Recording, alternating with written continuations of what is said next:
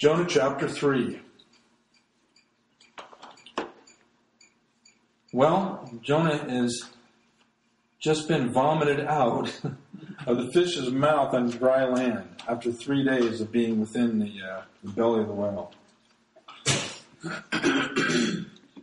you know what's interesting is that when God sends a man, God gives a man a choice of obedience. Another reason why this new Calvinistic attitude, and I say it's new because it's a new generation now, says that man does not have a choice.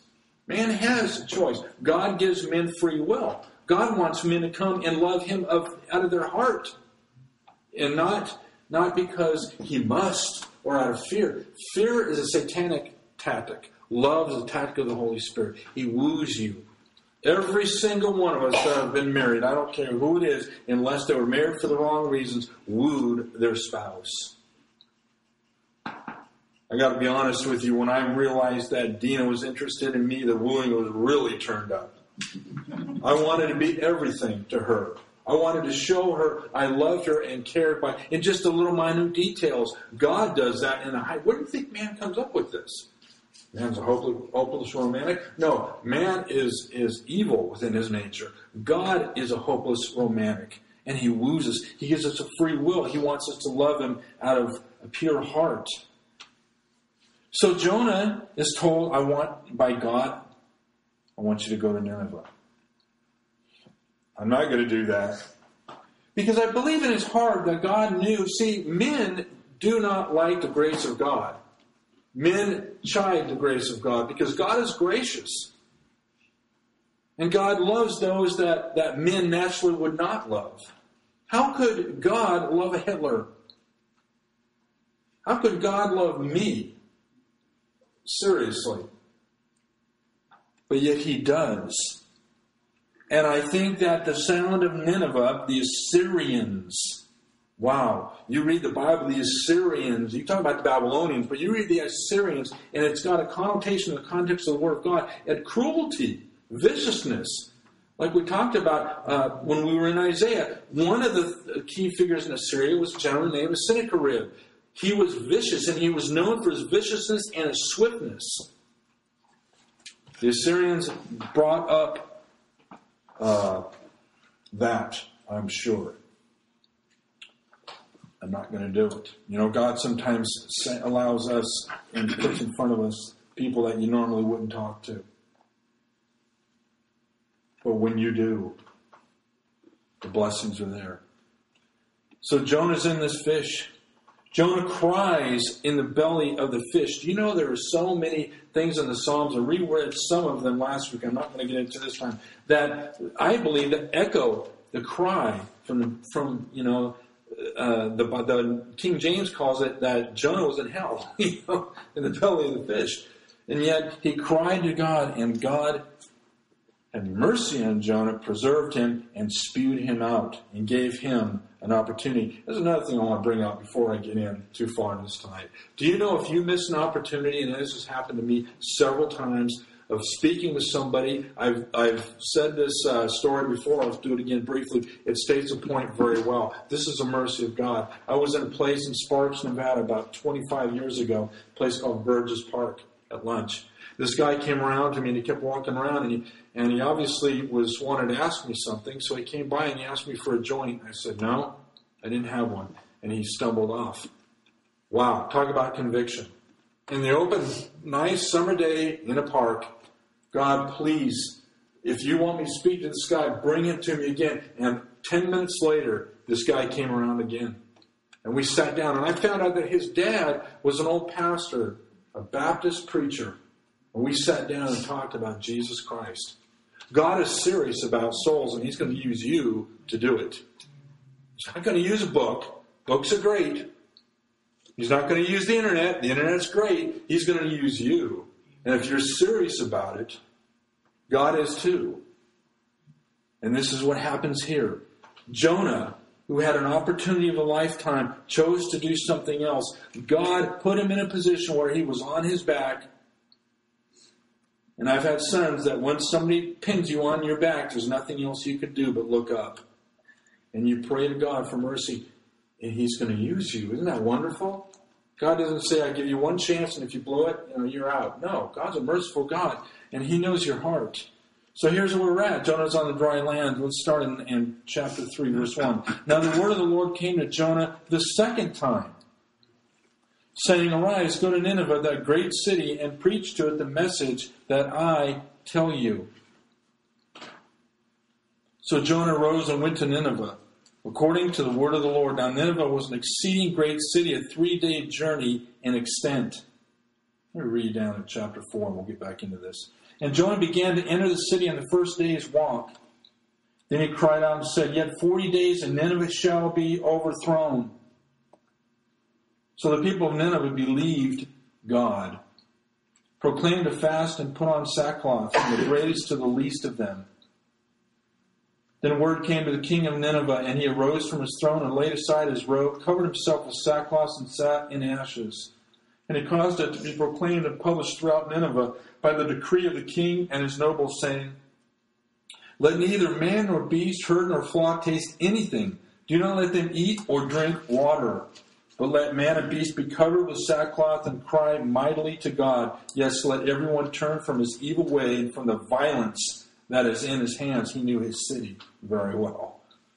Verse 9 Who can tell if God will relent and turn away his fierce anger so that we may not perish? Then God saw their works, that they turned from their evil way, and God relented from the disaster that he had said he would bring upon them, and he did not do it. Wow. The word of the Lord came to Jonah the second time.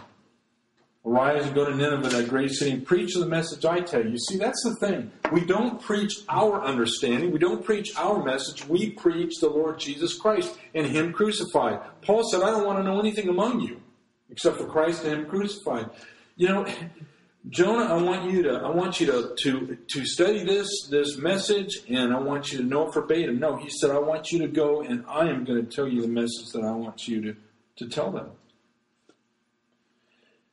I think that consequences because of sin and disobedience are a great deterrent not to allow us to go there again. You know?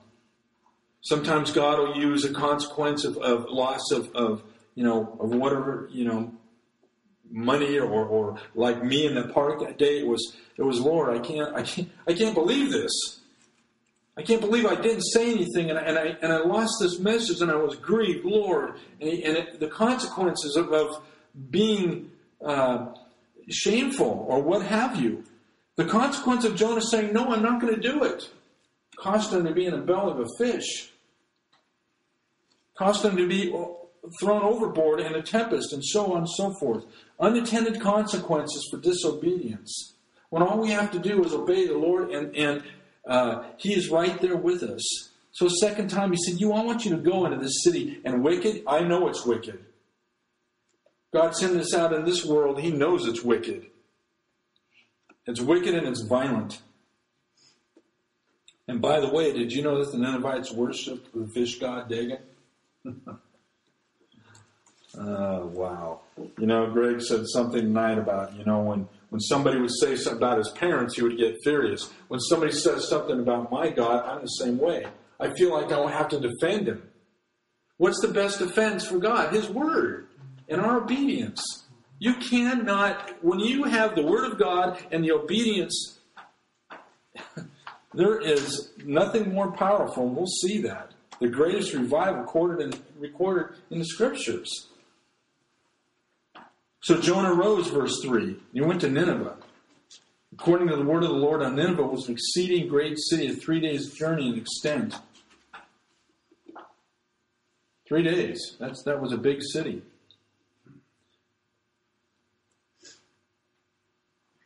It's not easy standing up for the Lord, but let me tell you, everybody that Jesus called, called publicly.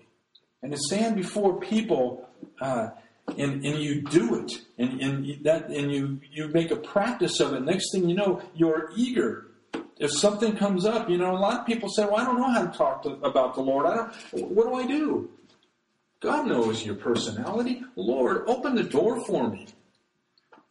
You know, He told Jonah, "I will. You, you just go, and you preach the message I give to you." Jonah's got the easy part. All he has to do is go. But look at verse 4. Jonah began to enter the city on a first day's walk. He, he walked right into the middle of the city. Boom. Then he cried out and said, Yet forty days and Nineveh shall be overthrown. Wow. Overthrown. So the people of Nineveh believed God. You know, in the Old Testament, uh, one, one of the differences between the, the, the way that the Spirit operated in the Old Testament versus the New, the New Testament, Jesus said He will be not only with us, but in us forever. But in the Old Testament, you read several, all the occasions, the Spirit came upon whom they will, you know. I remember, you know, Samuel was saying to Saul that he would go down a little ways, King Saul, remember? And he would go down a little ways and God would change his heart. And He started, he went down a little ways, and he started prophesying to the prophets, and it became a saying, Saul's one of the prophets and so forth. But we know for, for the uh, context of the Word of God that Saul wasn't indwelt with the Spirit like we are, but the Spirit came upon whom, whom it will. It must have been such a convicting message that the people believed God. This was a cruel nation. Nobody is beyond repentance. That's why I am so indignant against this theology, if you want to call it that, that says man doesn't have free will. Yes, man does. And nobody is beyond repentance. Even Charles Manson, sitting in that cell right now, is not beyond the reach of God. You tell me if there's, I don't know, and I'm not a history buff, although I did like it in high school, but as far as I can read and tell, there was not much more of a fierceness uh, and cruelty than the Assyrians. I don't know. Maybe there is.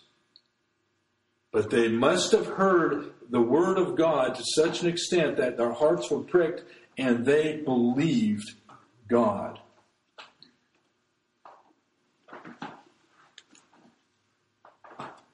Wow.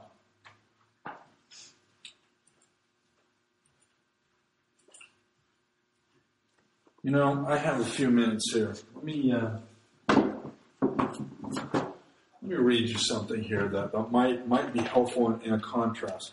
We have we have done, by the way, a uh, a new thing on the internet called Gospel Invitation. It's only 21 minutes long. If you it's on a podcast, if you could get that either downloaded or tell your friends, do it.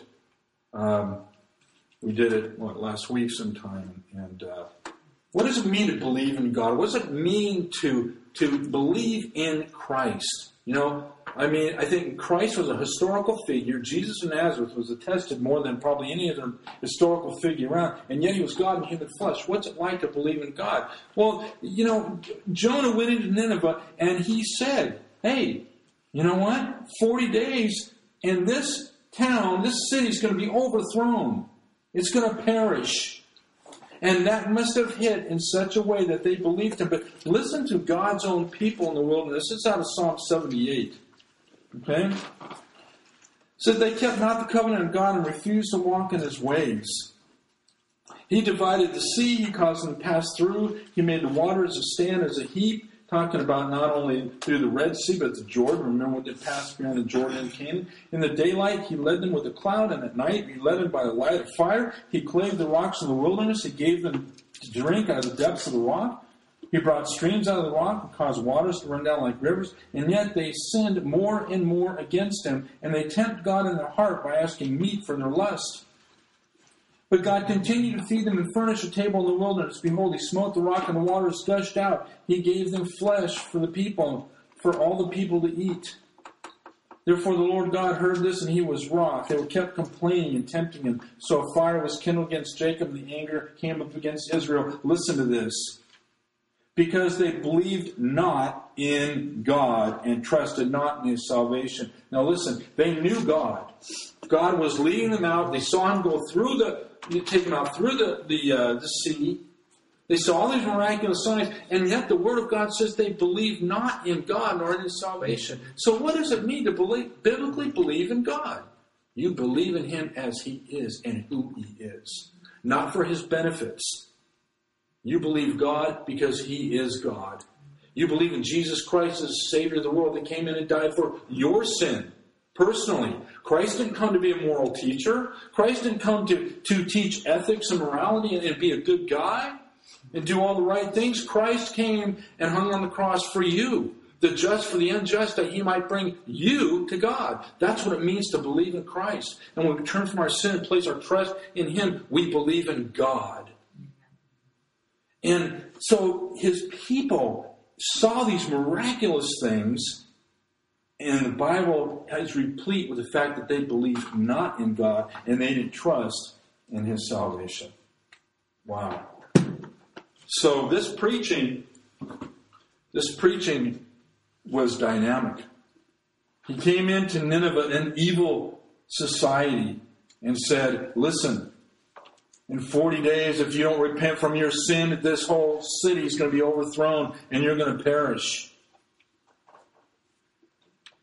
Verse 5 So the people of Nineveh believed God, proclaimed a fast, and put on sackcloth from the greatest to the least of them. You know, sackcloth was not only an actual, uh, very coarse, uh, kind of a, a, knapsack type, very coarse garment, it also has a, a symbol, meaning it means mourning.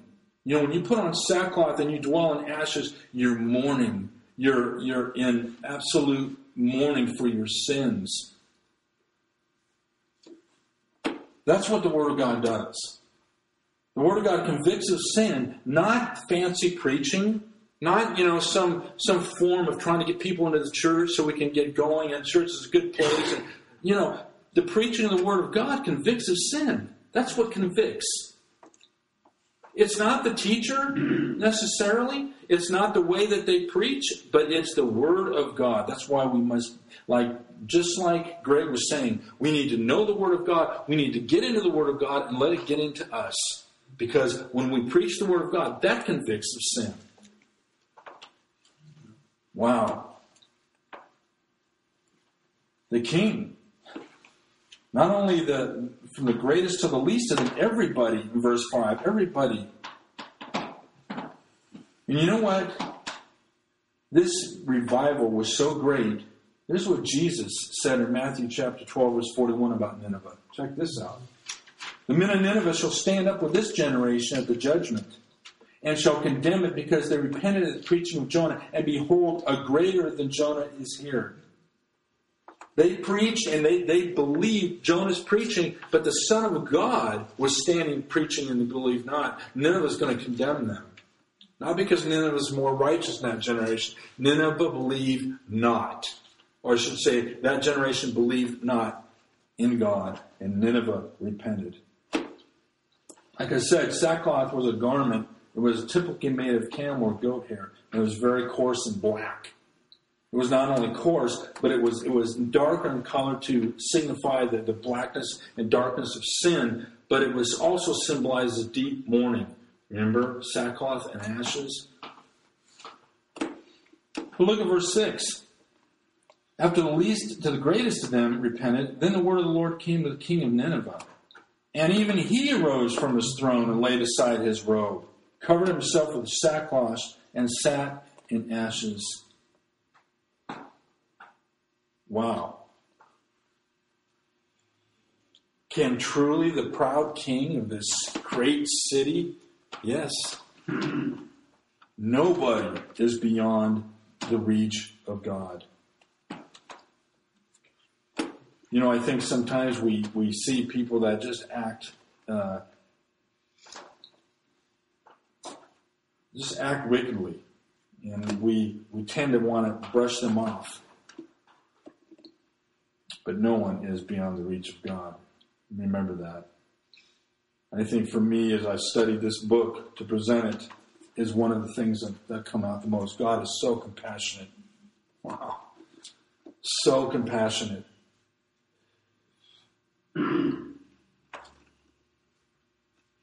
People that don't want to repent, people that don't want to believe in Christ after years and years of hearing and seeing irrefutable evidence.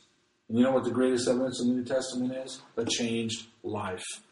A life that has been touched by the Word of God and changed. It is absolutely intellectual suicide not to take the claims of Christ.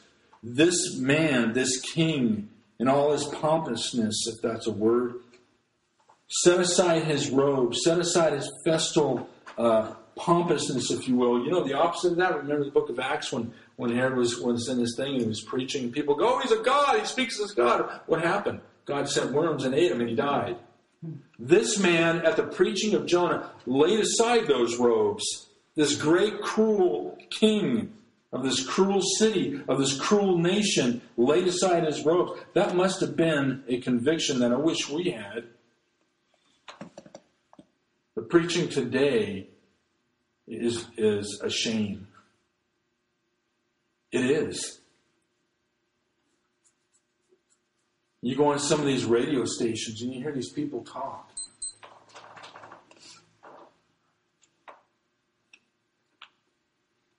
Wow, we have people today that say that because of the death and resurrection of Christ, God is reconciled to the world now. Is that a, really? God is not reconciled to the world. God needs no reconciliation. Man needs reconciliation to God. See just a little twisting the words? Wow. In verse 7, he says, He caused it to be proclaimed and published throughout Nineveh by the decree of the king and his nobles, saying, Neither, or excuse me, let neither man nor beast, nor herd nor flock taste anything. They were serious.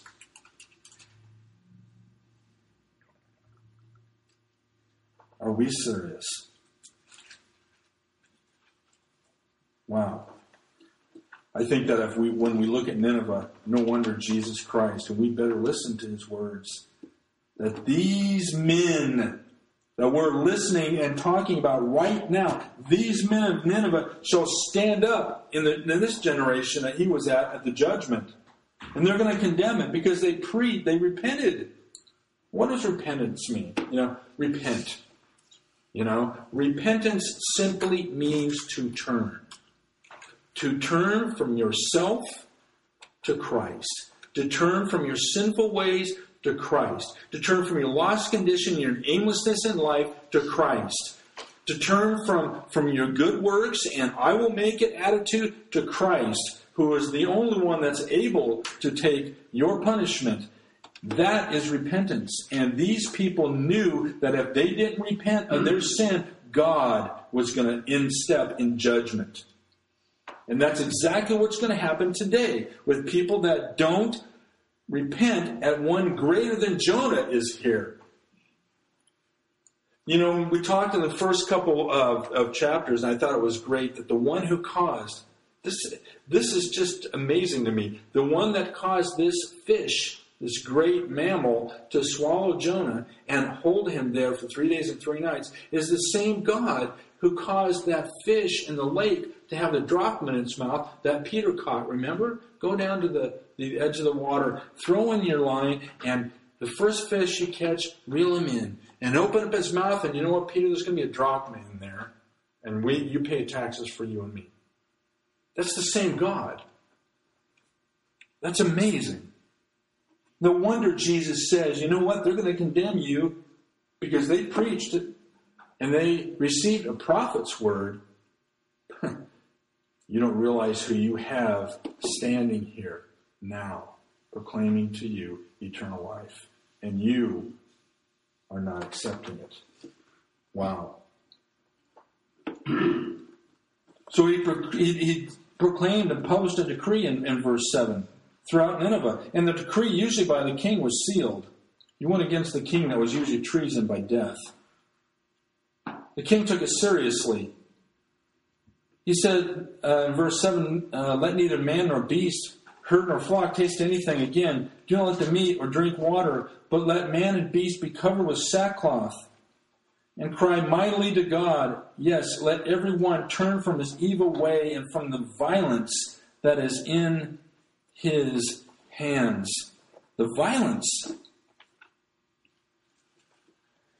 Listen to what the prophet Ezekiel writes. And I am going to lift up four verses from Ezekiel 18. If you want to write them down, fine. Just listen to this.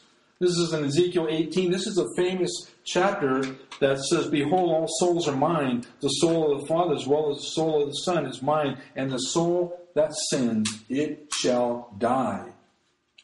Death is separation from God. It's not cessation of life, it's separation from God. It's serious. Listen to what Ezekiel says. Verse 23 Do I have any pleasure at all that the wicked should die, says the Lord God, and not that he should turn from his ways and live? Wow. Verse 27 again When a wicked man turns away from the wickedness which he committed and does what is lawful and right, he preserves himself alive. Verse 28 Because he considers and turns away from all the transgressions which he committed, he shall surely live and not die. And the last one in verse 32 For I have no pleasure in the death of one who dies, says the Lord. Therefore, turn and live. My friends, is this a lack of will? Absolutely not. God is pleading with you. Turn. Turn. That's the problem with plastic Christianity today. We're not telling people to turn from your sin. Oh, Jesus is a great guy. I love Jesus. And they go on their happy little way, or like Greg was saying, they, they don't believe the Bible, or, or they, you know, they don't do anything. How can you proclaim to love Jesus Christ and yet call him a liar? Because he authenticates the Word of God.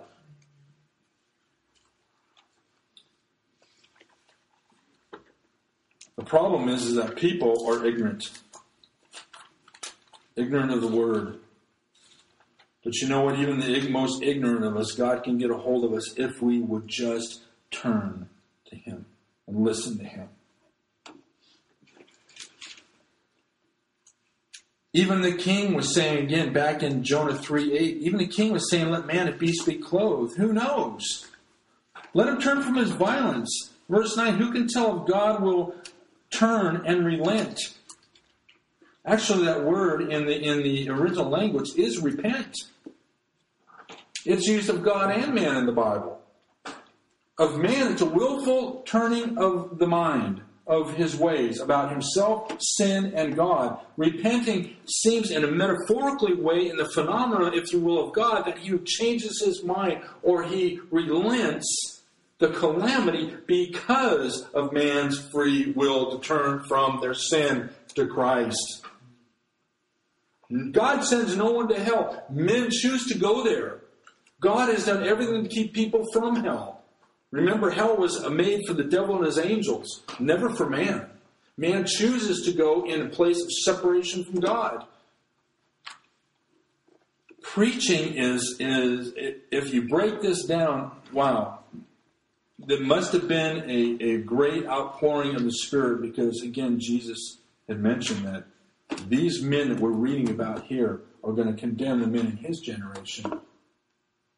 Again, because they repented at the message of a prophet.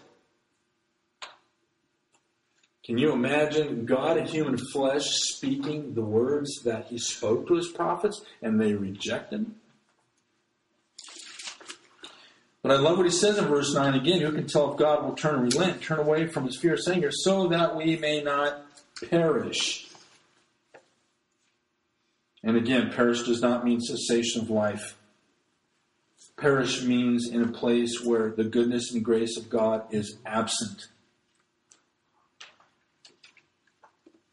Look at verse 10. Then God saw the works that they turned from their evil way, and God relented from the disaster that he said he would bring upon them. And he did not do it. Isaiah 55, that famous verse, six, verses 6 through 9. Listen to this. Seek the Lord while he may be found. Call upon him while he is near. Let the wicked forsake his way and the unrighteous man his thoughts. And let him return to the Lord that he may have compassion on him. Again, there's that word turn. Let him turn to the Lord that he may have compassion on him and to our God, for he will pardon. He's not going to say, well, you know what? We got to work on a few things here. And that's what a lot of people think. I've done, you don't understand what I've done. The Apostle Paul says that I am the least of all the apostles. I'm not fit to be called apostle because I persecuted the church of God. Can you imagine how many times the devil must have ransacked his brain about that? But he says, I am what I am by the grace of God. God will abundant, abundantly pardon. I don't care what you've done. And then he closes with this For my thoughts are not your thoughts, neither are your ways my ways, declares the Lord. For as the heavens are higher than the earth, so are my ways higher than your ways, and my thoughts higher than your thoughts. That's God. So who are we going to rest in? Our imaginations, our reasoning, or are we going to rest ourselves in a God whose thoughts and ways are something we can't even fathom. But we know one thing for sure everything that happens is for our good and His glory. And they repented, and God turned away the disaster that He planned. Wow. And I'll just end this chapter. You know, the fact that we know from history that Nineveh, after 150 plus years of grace, was destroyed. And the proverbs are true: as a dog returneth to his vomit, so a fool returns to his folly. You know, when we when we fail to learn from history, as these people did, a generation, probably a couple generations have, have, have, have the generation had passed, years had passed, they didn't learn from the history. Daniel went through the same thing, the Babylonian Empire. They didn't learn from history. What's happening now? We don't need these scriptures. They're old. These, these scriptures are outdated. They're over 2,000 years old. Who needs them? This is the 21st century. May, we need new revelations. This is what's going on today. We don't learn from history. Judgment is laughed at. Judgment's looked at like something that's not coming. In the church, uh, Greg had touched on a gentleman named Rick Warren. There's others that are leading the way in that judgment's not coming. We are going to get this earth ready for Jesus Christ to come back. That's a delusion. That's a lie. Men laugh at. you. Don't they know history? We got a great quote, and I'll, I'll say this now. I don't think that I'm going to get done tonight unless we want to be here till midnight. A lot say. This is a wonderful, wonderful book. Rome, Paul says in Romans 15, 4, I'll mention this, this is at the end, but I'll mention it now. Whatever things were written before were written for our learning, that we through patience and comfort of the scriptures might have hope. Whatever was written before was written for us. You know? And if you think about it, there's really no defense of the Bible unless you can defend the Bible from the first seven or eight, eleven, whatever chapters of Genesis. If you have a problem with the first three chapters of Genesis, you have a problem with the Bible. That's just the way it is. Because it's the cradle of the seed of the Word of God. In it, where did I come from? I didn't come from some slime in some pond. How degrading. I came from the hand of a loving God who fashioned me in my mother's womb, who I love dearly, and He fashioned everything you know, everything about me, my personality, he loved me. My kids and some of your kids in, in school, you know, they do ceramics, you know, and they and they make you something in class and they mold the clay, you know, and they put it in the kiln and fire, and they come home and they say, "Look, mom, I, you know, they did that. They fashioned that purposely for you, and that's what God was doing. I know where I came from. I know who I came from. Ah, back to Genesis.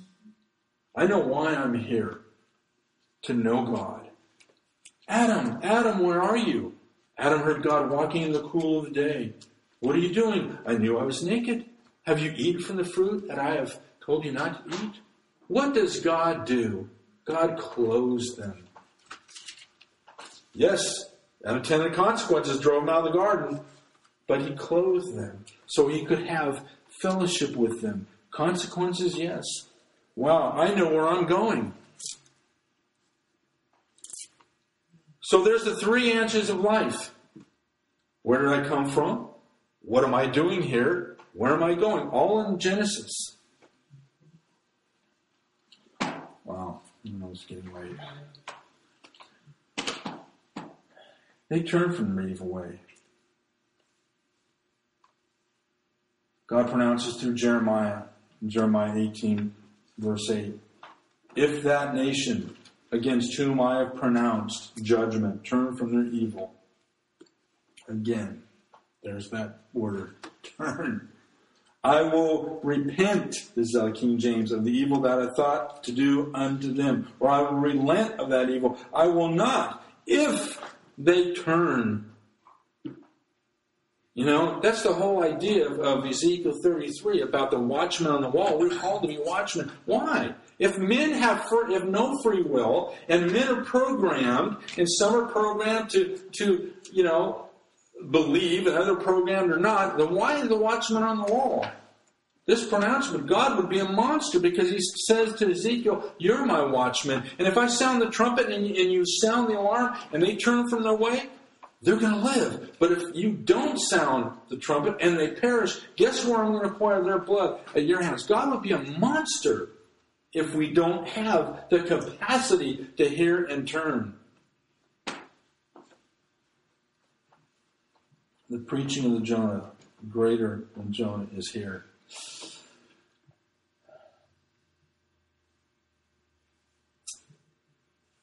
you know, and here we'll do the we'll, we'll end next week and then uh,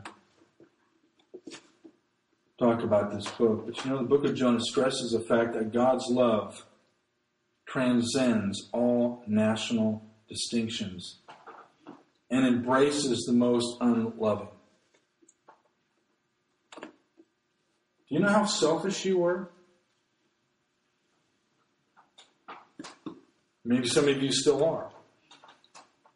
I know how selfish I am, and I definitely know how selfish I was before Christ.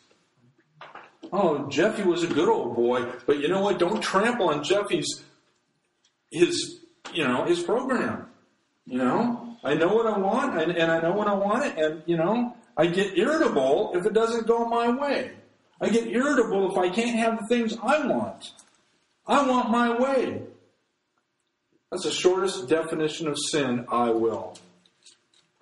I will. All we like sheep have gone astray. But the Lord has laid the iniquity of us all on him. And I can't think of a greater way to end this chapter than to understand that God He is a God that is full of mercy. And he saw their wicked works, and they turned from their evil way. You know, when I was 22 years old, and I heard the gospel for the first time, and I turned to him, I've never been the same.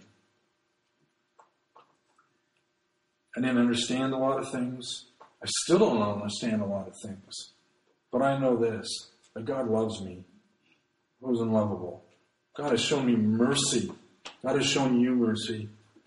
And those that are listening to this, if they've never put their trust in Christ, they don't know the mercy of God. But these people did.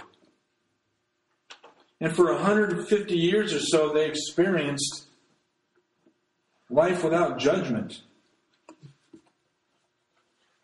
And I want to end in, in, in this tonight. I want to go to John chapter 3.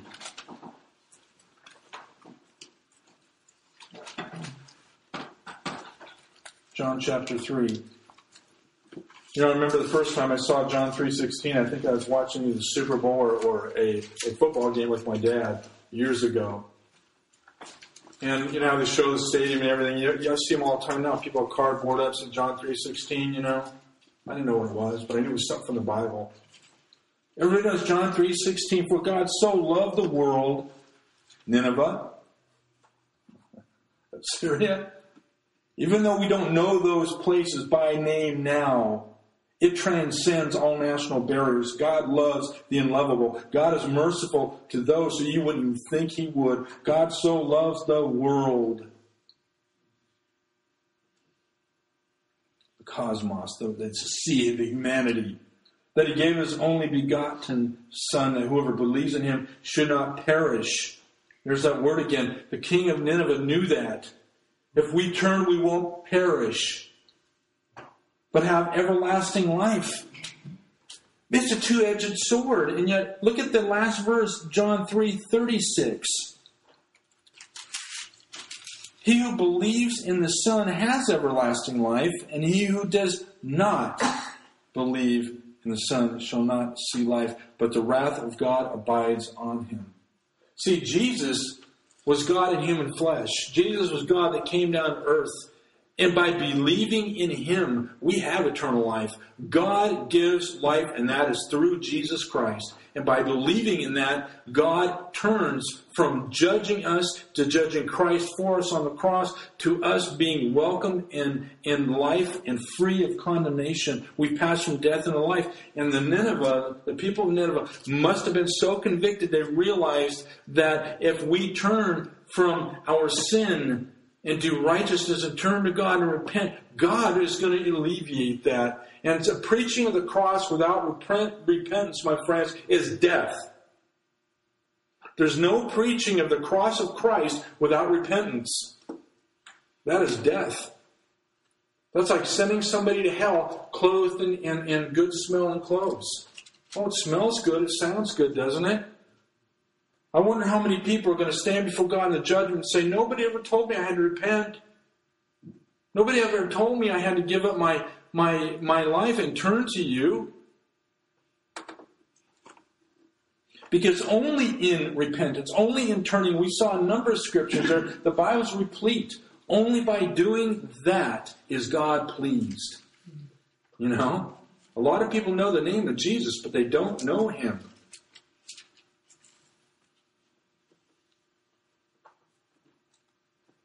Someone greater than Jonah is here. Wow. Said the same thing about Solomon and all his glory. You know, Solomon wrote quite a few of the, of the Proverbs. Well, actually, I don't believe he wrote the Proverbs. He probably gathered up Proverbs through hundreds of years of, of Proverbs were out there and, and he gathered them together. And some of them maybe he did write. I'm sure he did. Great words and yet there's a greater one than Solomon here.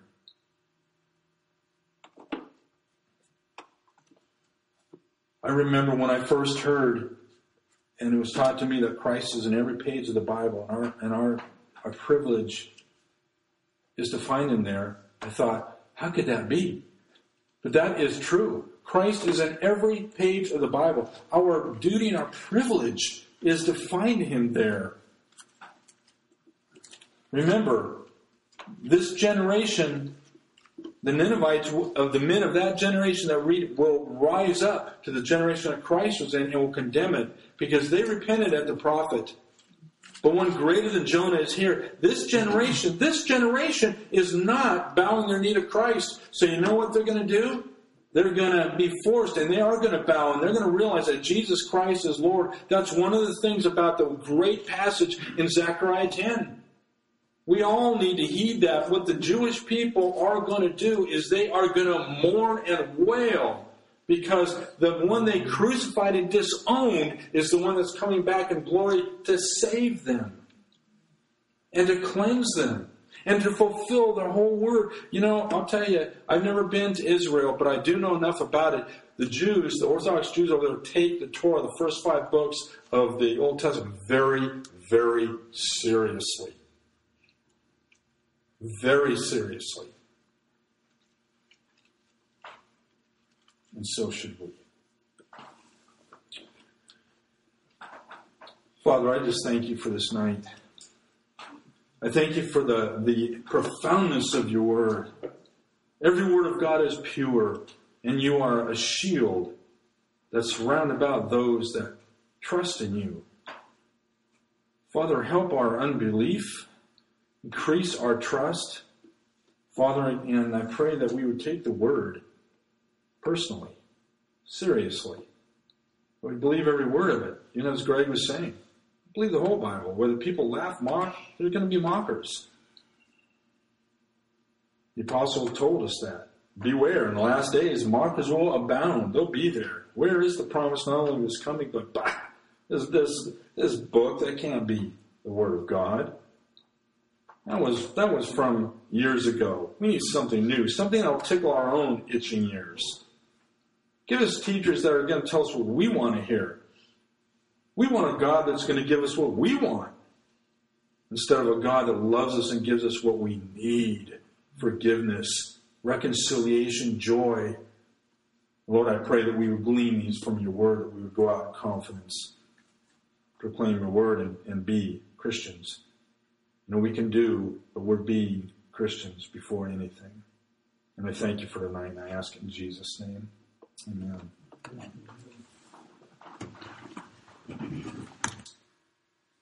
Fulfilling the scapegoat for us that the priests would lay their hands on. Remember, there was two of them. They slain one, and they put the, his hands on the other, and by a viable man, the scripture says, this scapegoat went out into the wilderness, never to be seen again, carrying our sins far away. So what Jesus did, Jonah was in the belly of the fish, just like Christ was in the belly of the earth. Wow. This is a miracle of sustainment, folks. This is nothing less than a miracle of sustainment. How could God do this? Man can expect no help apart from God. You know, I've heard all kinds of stories about this. I read a book one time about a skeptics, and they were saying there is no way that in the belly of this fish or in any fish, the gastral juices would literally eat. The acids of them would literally eat away. And yet Jonah was sustained. It's a miracle. I think that there's no more miracle in the Bible that calls for so much rebuke than those who say that is absolute nonsense. Three days? Where did he get his air? Where did he get his food? Where did he get his sustainment? He was, he was, he was in the belly. He was full of these juices, these gases. It's a miracle of sustainment. You know, you and my life is a miracle of sustainment right now. We are saved from the penalty of sin. We are saved from the power of sin. And will be saved from the presence of sin. That's a miracle. And only Jesus Christ, crucified, buried, and risen again, fulfilling the types of Jonah and, and having this prophet that was so ridiculed. What do people do today? They ridicule Jesus Christ. They ridicule his death. They ridicule his resurrection. Exactly what they do about the prophet Jonah. They say this is a bunch of bunk. Jesus didn't seem to think so. And I always wondered if Peter thought about Jonah when he when he reeled that fish in. I mean, that had to really, really uh, cause him to, well, you know, well, you know, it did because remember when he was in the boat and, and Jesus said, you know, row out a little ways and said, "Oh Lord, all night we've been fishing, caught nothing, but at your word, I'll do it." He let his net down, and, and it was on the right side of the boat. And he hauled in such a fish he couldn't haul it in. And what did Peter do? Yeah, we're going to get multiple money for this. No, he fell down he said, Depart from me, for I'm a sinful man, O Lord. I don't understand this. That's what happens when God comes into our life.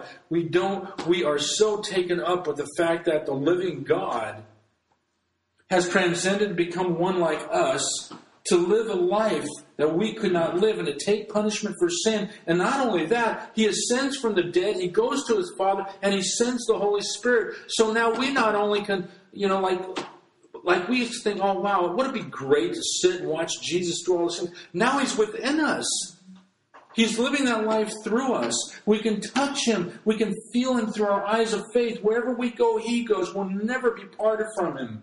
We will never hear the words, I'm going away. I'm going away for a while. You know, you're on your own. We will never ever hear those words.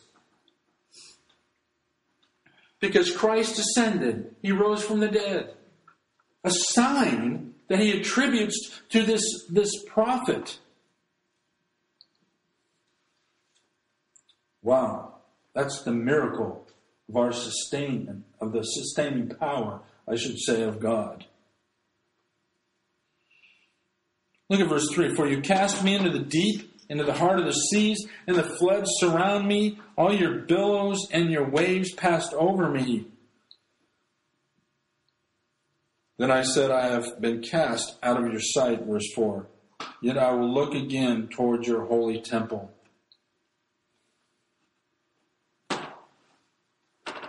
My God, my God, why hast thou forsaken me? Jesus said on the cross. I'll tell you why he cried that. For you and for I. You know, as here, as Jonah says, Lord, I feel like you've forgotten me. But yet I will cry at your holy temple. The word is replete with the fact that Jesus said, The bulls of Bashan have surrounded me. Wicked men stick out their tongues with me. My God, my God, why hast thou forsaken me? But we know that through Genesis 22 and so forth, as Abraham went with Isaac, the Father went with Jesus, but Jesus all of a sudden became sin for you and I. The sky grew dark and he cried out that cry that announces what sin is separation from God. My God, my God, why hast thou forsaken me? And he bowed his head in death and he went into the heart of the earth, carrying your sins far away.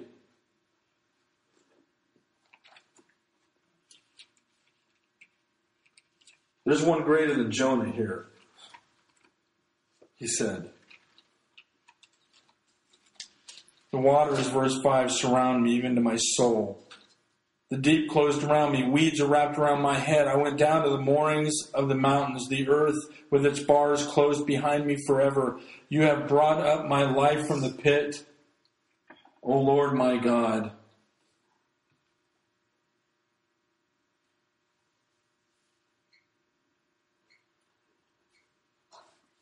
There's something in the Psalms, in Psalm 31, that displays what must have been in the heart of Jonah. Psalm 31, verse 22 says, As for me, I said in my alarm, I am cut off from before thine eyes. Nevertheless, thou didst hear the voice of my supplications when I cried to thee. You know, one thing about God, when we cry to Him from a true heart, He hears us. There is no crisis in the Christian life too great for God. None. That is the joy, that's the, that's the good news of not only coming to Christ for forgiveness of sin, but as, as a brother, a weaker brother that's caught in sin. I have good news for you, brother. You're a sinner. You're sinning now. Come to Christ with all your heart. He won't forsake you. You come to Him with a full and understanding heart of trust and a pure heart. Oh Lord God, I have sinned. And there was nothing but forgiveness. You know, one of the greatest stories I think that's impacted my life, my grandfather actually told me this story way when I was a little kid. He was by no means a Christian. But I love this, the, the, uh, the story of the prodigal son. You know? eh, I want to live my own life. I'm tired of this religion. I'm tired of this being here. I want to live my own life. I want to sow my wild oats. You know what I'm saying? I want, I want to do this. Am I still my dad's son? Yeah, my dad's son, but I want to go out on my own. And some of you do that now as a Christian. You want to go out and still have that little wild oats sowing of, of whatever it is, whether it's drinking or whatever it might be. And you go out and you go out, and what does God do? God starts making things really hard to the point where you're eating really bad stuff. And the point where you aren't even at a place where you eat the stuff that pigs would eat. And you finally come to your senses. I know what I'm going to do. I'm going to go back to my father. I'm going to go back because even there I always had food. And I know what I'm going to do is I'm, I'm going to go back and I'm going to say, Father, I've sinned against you in heaven and I'm not worthy to be called your son. That's what sin does. It deteriorates your understanding of your position. So you are not worthy to be a son, and you're, and you're coming to him. And what does God do? God doesn't say, you know what, man, I'm really going to make you sweat. I'm way over on this end of heaven, and you got a long way to go, pal. You better enjoy it. No, God's compassionate. He runs out to meet you. There is always forgiveness and always joy when we turn to God in repentance and trueness of heart. And he throws on the robe and he sticks the ring on him. And, you know, my son was lost. I thought he was dead, but now he's found. That's our God, man. You know, we don't deserve it.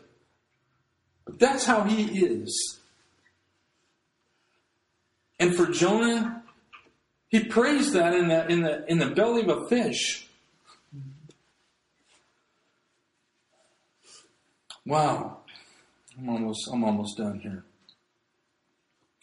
Verse 70 says, When my soul fainted within me, I remember the Lord.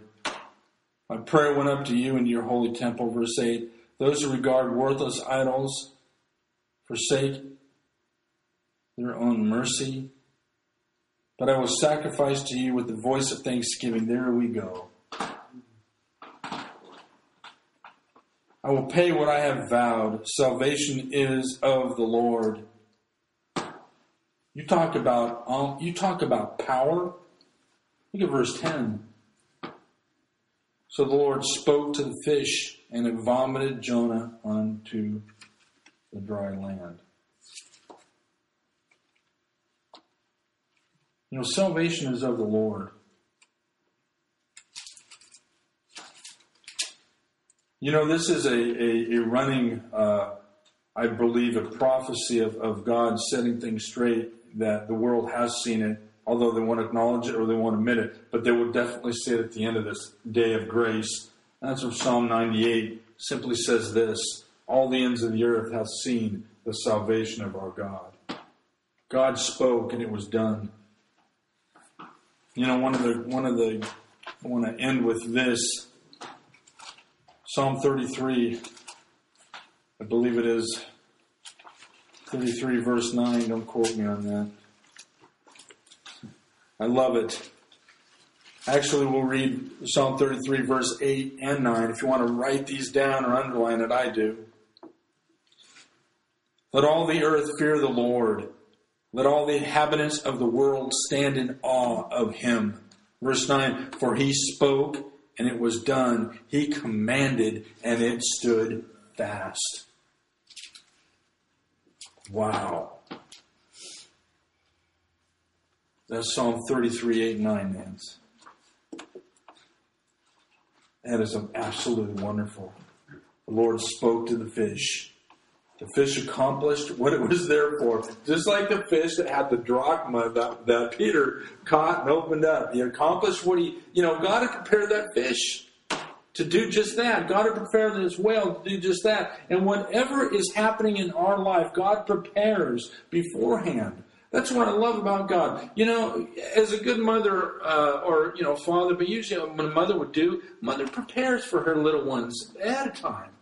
She knows what she's going to feed him. She prepares for him. She knows that she's going to give him a bath or whatever the case is, prepares for him, nourishes them, has them in the forefront of her mind, you know, always. That's what God's doing to us every day. He prepares what we need. He prepares what we should do. He prepares to instruct us, to encourage us, to fill us with joy, to fill us with His promises. He promised us eternal life, you know. How will we not, with his Son, give us all things?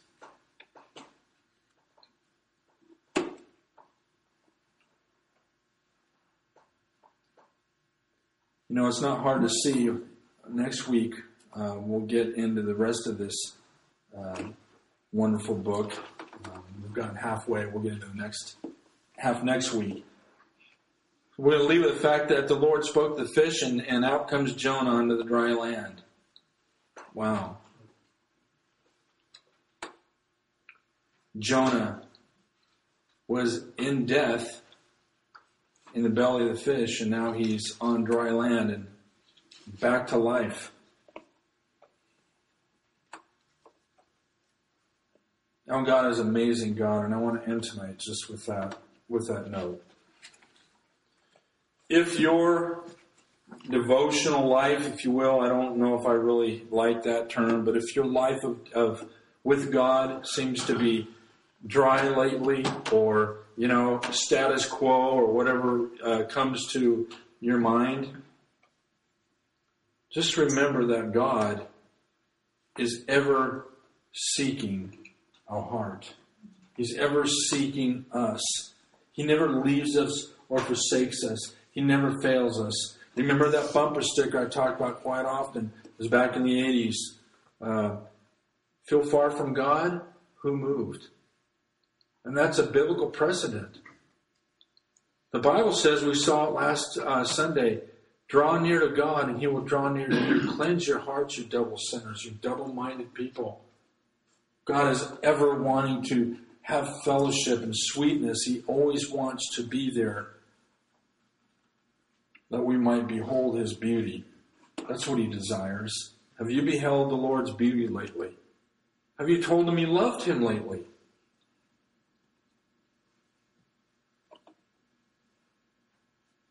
If you feel far from God for any reason, come to him and cry out to him and tell him, Lord, I feel far from you.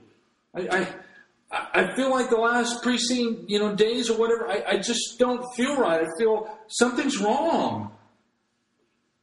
I know I'm not to go on my feelings. My relationship with Christ is based on fact, what He's done for me. It's, it's the faithfulness that He is towards me. That's my solidity.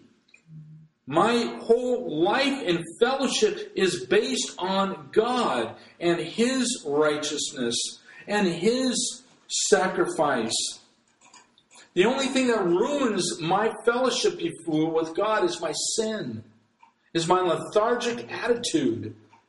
If you have not stood in awe of God in prayer life lately, get into it tonight and ask Him, Lord, show me anew.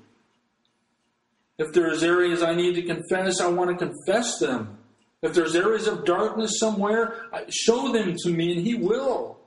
That's one of the things that the Spirit does is, is convict of sin. We are His temple. My wife does not like spiders. Our house is our temple. I am not, if I can help it, going to allow spiders in the house. Why are we allowing sin in his temple? That's the problem. If you have a problem and you feel far from God, who moved? Cam, do you want to pray, please? Thank you, our Father in heaven, that you are faithful to pursue us with your loving kindness, your mercy, your grace. And we all pray that when you do show us your mercy and grace, that we would not turn our back on it or despise it, but simply humble ourselves and give you thanks that you are a kind and merciful Father that loves us infinitely and eternally. We thank you for the blessings that you provide for us um, through Jesus Christ our Savior. Amen.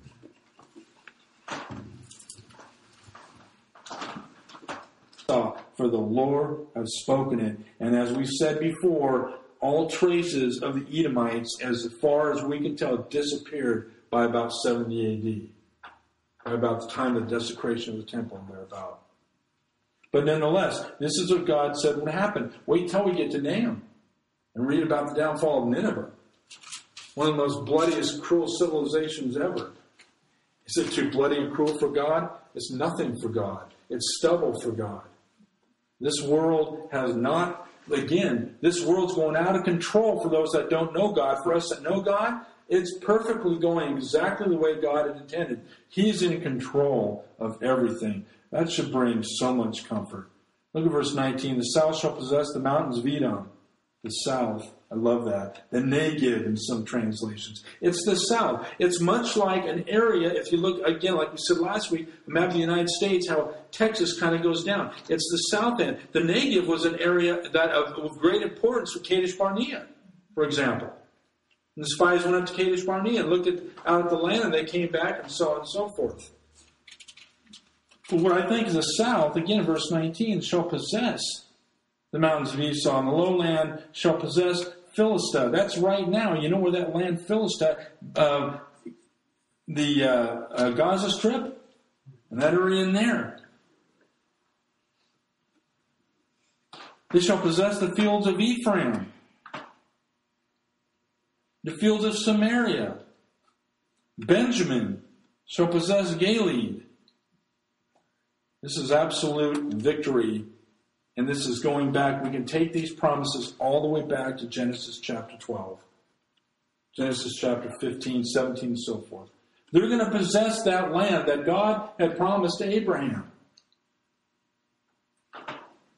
And the captives of this host of the children of Israel, verse 20, shall possess the land of the Canaanites as far as Zarephath. The captives of Jerusalem who are in Sepharad shall possess the cities of the south. Verse 21 Then saviors or deliverers shall come to Mount Zion to judge the mountains of Esau. And I love the way that Obadiah ends his prediction or his prophecy. And the kingdom shall be the Lord's. Just as God, in all of, of history, all of time, from the time that you were in Him before the foundation of the world till, the, all eternity, where God is, we are going to be. Where God is, His people's going to be. They're the apple of His eye. And that's going to be the wonderment of the earth. Can you imagine? These scriptures will be around. Can you imagine at, at, at the, the millennium kingdom and everything that's gone on? People pick up God's word and read the prophets and read read what the prophets say, and they're going, Lord God, you did exactly what you were what you said you were going to do. You're so faithful. God, forgive me for the time I've wasted and not looking at the Word of God, and it is true. Every single word of it is true. We don't have time for the false teachers. We don't have time for the false prophets. We have time only for those that are going to take God's Word as what it is truth. Every single word of it is truth. I'll end with what I've written in my Bible, and I believe this. Though it does not seem like it now, my God will reign over all the earth. Cam, do you want to pray for us? Thank you, Father in heaven, for preserving these writings miraculously, writings of prophets. When we look back, we see that what they have spoken uh, was fulfilled and is being fulfilled and in the future will be fulfilled mm. because of your faithfulness to your to your children. We thank you for the freedom to study your word and the truth of it. Amen.